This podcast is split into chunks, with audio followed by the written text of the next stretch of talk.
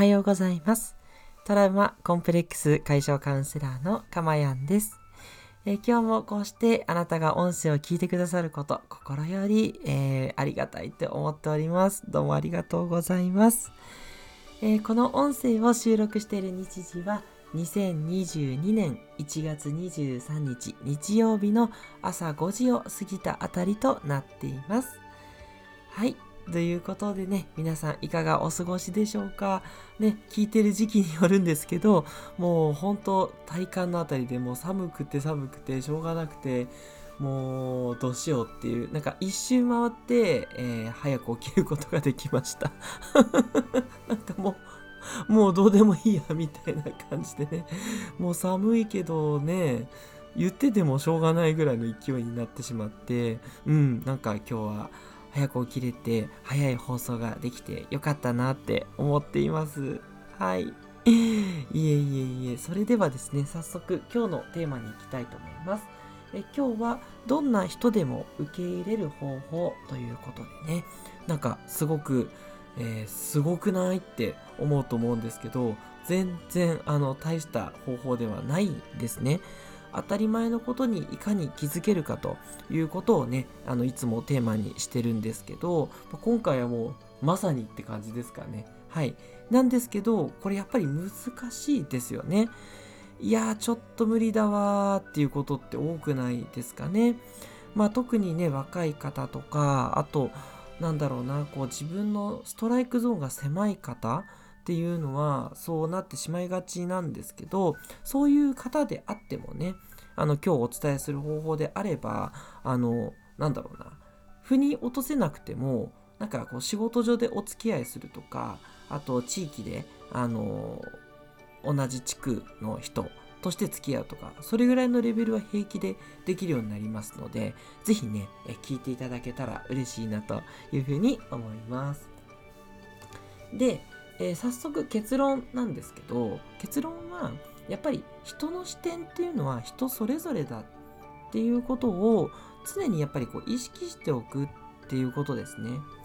どうしてもあの人ってこう自分が思ってる感じ方が正しいとか、まあ、それしかないみたいに思っちゃうことって多いですよね。まあ例えばですけど、まあ、いろいろありますけど、まあ、私いつもよく出しちゃう例ですがその赤信号で車運転してて止められたことが連続するとすぐこうイライラってしてしまうわけですよ。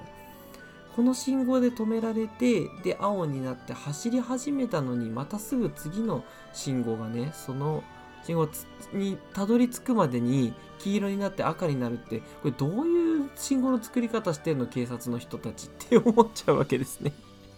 でもよく考えてほしいんですけどというかあなたは違うかもしれないですよね。運転していて別に赤が続いてもまあそんなもんだよねってやり過ごす人の方がもしかしたら多いかもしれない。ね。これちょっとアンケート取ってみたいとこですけどね。どっちかな？とか 思いますけど。ね。こういうまあぼやっとした感じだけどやっぱりこう共感を多分得られない人も当然いるわけですね。まあ、それからそうですね。まあ本当にいろいろありますけど、うん。まあすごくね、あの楽しいことをえー私はいっぱいやりたいって思っててなんだろうなこうまあよくねスーパー銭湯に行ったりとかうーん美味しいご飯を食べたりっていうのが好きですけどでも人によってはそういうことを別にどうでもいいととにかく淡々と毎日を過ごしたいんですっっていう人もね中にはやっぱいるわけですよね。うん、だから自分がこれは正しいし多くの人がそうだろうって思っていることですらそれは違う反対側にいる人が必ずいるっていうことですよね。そうだから正義の反対自分が思ってる正義ねそれの反対もまた正義なわけですね。そうですね。あとまあその夜遅くに例えば子供を遊びに行かせる公園とかで遊んでるとかだと人によってはこんな遅い時間に遊ばせて子供の体の健康大丈夫かしらって思う人がもしかしたら多いかもしれないんですけど私なんかはあきっとこのお母さんもしかしたら昼間働いていて夜とかじゃないと子供と一緒にね触れ合える時間が取れないからこんな夜遅くに公園に来てるのかなと思って逆にこうなんかうまく、ね、生活していってほしいなってそういう気持ちになるんですね。だから同じ物事に対峙しても結局感じ方って人によって違うっていう部分があってやっぱここに気づけるかどうかっていうことですよね。でそれはまあ原則として分かってるんだけどいやそれでもね嫌だって思っちゃうんだよねっていう思う方に対してのアドバイスがありましてまあこれはですね多くの場合自分の中の過去に傷ついたことがその出来事に反応しているだけっていうことなんですね。例えば私の例なんですけど私はその過去のねトラウマでやっぱそのちょっとこう何て言うかな話し方が気持ち悪いとかこうどうもなんか態度がややなよなよしてて男っぽくないと言われることが多くてすごいこう受け入れてもらえなかったっていう過去があるんですよ。でその過去があのもちろん今はね 何ともないんですけどでもそのどこか脳裏にやっぱりこびりついていてこうちょっとでもねこう冷たい態度別にその人は冷たい態度を取ろうとしていたわけではないんだけどもちょっとそっけない態度を取られるだけで私のそのセンサーが反応するんですよね。あなんかこの人あれちょっと今そっけなかったかなとかそんなこと本当はねないと思うんですよ。その人は多分何もね思ってないし普通に過ごしてるだけなのにそういう風にね私が感じてしまうんですね。そう、まあ、よくねその妻とかがねなんかこうなんかもうちゃんとやってよとかねペッと割ったりとかなんか私が話しかけても何にもこう反応しなかったりとかね。うん。まあ、ただ単にねあのドラマとかに没頭しているだけなんですけど。それなのになんかそれだけで頭ではね分かってるんだけどなんかね心の中がちょっと冷たくなっちゃうんですよ。っていう感じで実はそのあこの人ちょっと受け入れられないなって嫌だなって思ってるのはあのその人に問題があるというよりはどちらかっていうと自分の中の過去に傷ついたことが反応してるんですね。もちろんねその人がすごく明らかにあなたに対して嫌な態度を取ってきてるかもしれないってこともねあるとは思うんですけどね。うん、でも大抵の場合はその嫌だって思うことに自分の過去の傷が反応してるって考えてあげると相手のことをね嫌うというよりは、まあ、そういう人もいるかっていうふうにね思えると思うんですね。はい、で今あのお伝えしたじゃあその相手が本当になんかこう自分にねこうトゲが刺さるようなことを言ってきてるとしますよね。自分でやったことをこう批判してくるとかねそういうことなんですけどこの時に使えるアドバイスなんですがその人の考えてること言ってることの背景を考えてあげるその表面を見るんじゃなくてその奥底を考えてあげるっていうことがおすすめですね。なんでそんなことを言うんだろうこの人はってきっと思っちゃうんですけどそこに意識を向けちゃうとあもうやだってこの人と一緒にいたくない受け入れられないってなってしまうと思うのでそのことをなんでこの人はこういうこと言うんだろうなっていうなんでっていうねところにね意識を向けてあげると結構ねスーっていきます。うん、あの例えばこう自分がした仕事に対してすごいなんかこう叱責された上司に叱責されたとするとなんでこの人はこういうことを言うんだろう？って考えてあげるんですね。あもう怒ってくるからやだこの上司ではなくってその人がそう言ってくるっていうところの背景は、まあ、例えばお客様に対してすごくいい資料をお渡ししたいからその資料の出来っていうのが、まあ、悪いとこうカチンときてしまうっていうタイプなの、まあ、それかこうやっぱ上のねその上司のさらなる上司に認められたいから 認められたいがためにその認め実績を出さないといけない。なのに自分がその部下としてねこういけてない資料を出すとそれがこうカチンときてしまう。なのかとか実は朝奥さんと喧嘩してそのまま出社してきてたのでその上司がね。なので機嫌が悪かったのかとか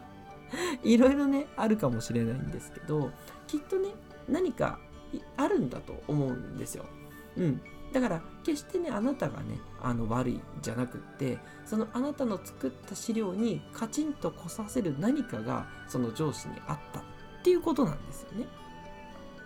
だ同じ感じで何かこうあなたが言ったことが勘に触ってなんか嫌なんだけどっていうことを言ってくる、まあ、ご近所のねあの奥様がいるとするとそれってあなたの発言が悪いのではなくってあなたが発したことがその相手の何か背景に触るようなことを言っているっていうことなんですね。うん。っていうねことをね考えてあげるとあのすごくいいんじゃないかなと。最初に戻るんですけどその人の視点は人それぞれだっていうこと。それは生きてきた背景とか考え方が違うのでその違う背景考え方からするとそのあなたのね発した、えー、話っていうのが受け入れられない。向こうがね。向こうが受け入れられないからこう嫌なことを言ってくるだけであって決してねあなたが何か間違ったことを言ったとかねまあ、相手を傷つけてるかもしれないけどでもそんなの分かんないじゃないですか。ね。なので、えあなたがそこをね感じ取感じ取るじゃない。ごめんなさい。背景をえ考えてあげる、うん、ことによって相手が受け入れられる、うん。まあ、うあの感情としては受け入れられなくても頭では、まあ、そういうふうに考えてこう言ってるんだろうなっていうことがあのたどれるとね、えー、受け入れていけると。いうふうになるわけですね。はい。まああのやっぱり受け入れてもらっているっていう感覚安心感ってすごい私は大事だと思っていてまあ私のねトラウマとかそういうところから来るからかもしれないですけどでもことその今の日本ってそういうなんだろうな受容するっていうストライクゾーンがねやっぱややもするとちょっと狭いのかなっていうふうに思ったりすることがあるんですね。うん、これはあの私がそういう生い立ちだっていうことをちょっと置いといたとしても、うん、なんか皆さんのやっぱ余裕とかねそういう部分にもなるかもしれないんですね。ただお金が、ね、なくて苦しいとか、まあ、今自分がねこう忙しくてっていうことであの余裕がないのは仕方ないと思うんですけどやっぱり心の余裕っていうのは持っといた方が絶対にこう幸せだしあとその相手を受け入れてあげるっていうその安心感をね与えられると、まあ、お互いにそれが連鎖していくとねすごく世の中にねこういい気気持ちというかそういう感じにやっぱなっていくんじゃないかなって思うんですよね。なのでもう私はこうあのいやいやねいろいろねそうトラウマとか嫌なことありましたけどでもそのおかげでこうして今こうあなたにねこういうあのいいメッセージをね伝えることができているそしてどんなことがあろうとも大抵のことは受け入れられるんですよ。うん、自分がすごく嫌な思いをね してきたのでね受け入れられなくて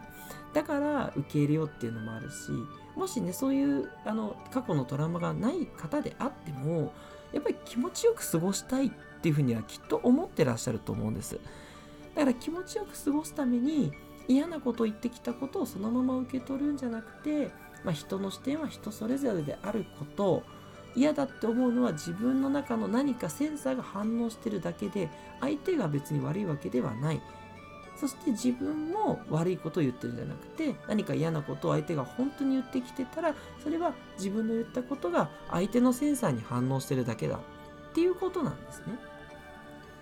この辺りにね気づいていただけるとどんな人でもいつの間にか受け入れられるようになっていくと思いますので是非ね、えー、今日の、えー、お伝えしたことねそういう風になりたいと思ってる方は是非実践してみていただけたら嬉しいです。はい。ということで、今日の放送はいかがでしたでしょうか？いいなと思った方はですね、是非いいねのボタンを押していただけると嬉しいです。はい。また、毎日ね、1本ずつ、えー、あげるように更新しておりますので、よろしかったらチャンネル登録的なね、えー、登録をしていただけると嬉しいなというふうに思います。トラウマコンプレックス解消カウンセラーのかまやんでした。ではまたお会いしましょう。